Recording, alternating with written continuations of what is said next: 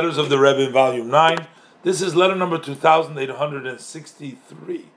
Baruch Hashem dated the 18th of Menachem Av, Tavshindal, Brooklyn, New York. Shalom Avracha. Now this comes as a follow-up to a previous letter that we learned, the letter 2827. The woman wrote to the Rebbe, she's waiting to fulfill her pledge until she'll get the application.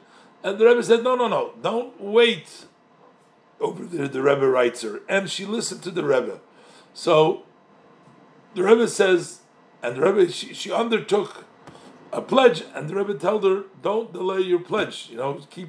So she actually went through with this. Let's see. So the Rebbe writes to her, "I received your letters of uh, dated the tenth and the seventh day of Menachem Av, with the enclosed, with the checks."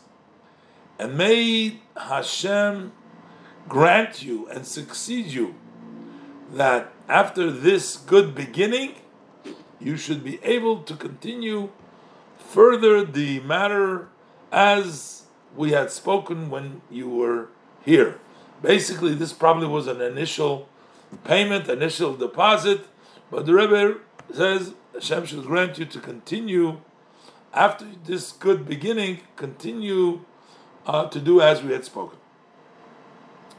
So the Rebbe says, we know the saying of our sages, as when a person opens up their heart to Hashem, even if it is like the point of a needle, I mean, a very small opening.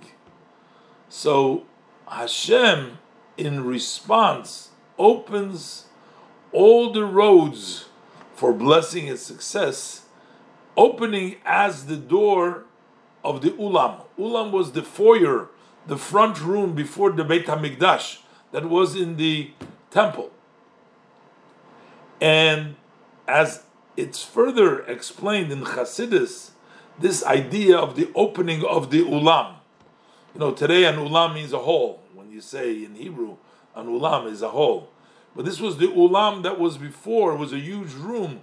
Oh, what does it mean? So he says all entrances to the Beit Hamikdash had doors. So they were sometimes open and sometimes closed because you closed the door. But the entrance to the ulam didn't have a door and it was always open. For those that were standing in the courtyard, it was always open. You can always get in, come into the ulam. So this is the promise of Hashem.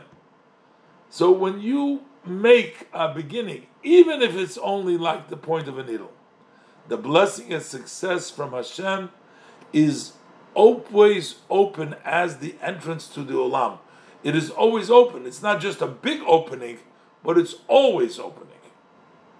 The Rebbe says the Kabbalahs, the receipts will be sent uh, when they will be received in the specified offices. Apparently, that uh, I'm not sure what it said the uh, attached to, but uh, they need to be still uh, when those officers will receive them. The Rebbe blessed them for long days, good years for you, for your wife, may she live, and you should quickly and with alacrity, alacrity bizrizus, and with joy continue the fulfillment from your promise and your heart's desire for the good. So the Rebbe basically tells them, even if you do a drop for Hashem, Hashem opens up and leaves it open, and it always stays open for the blessings and the flow.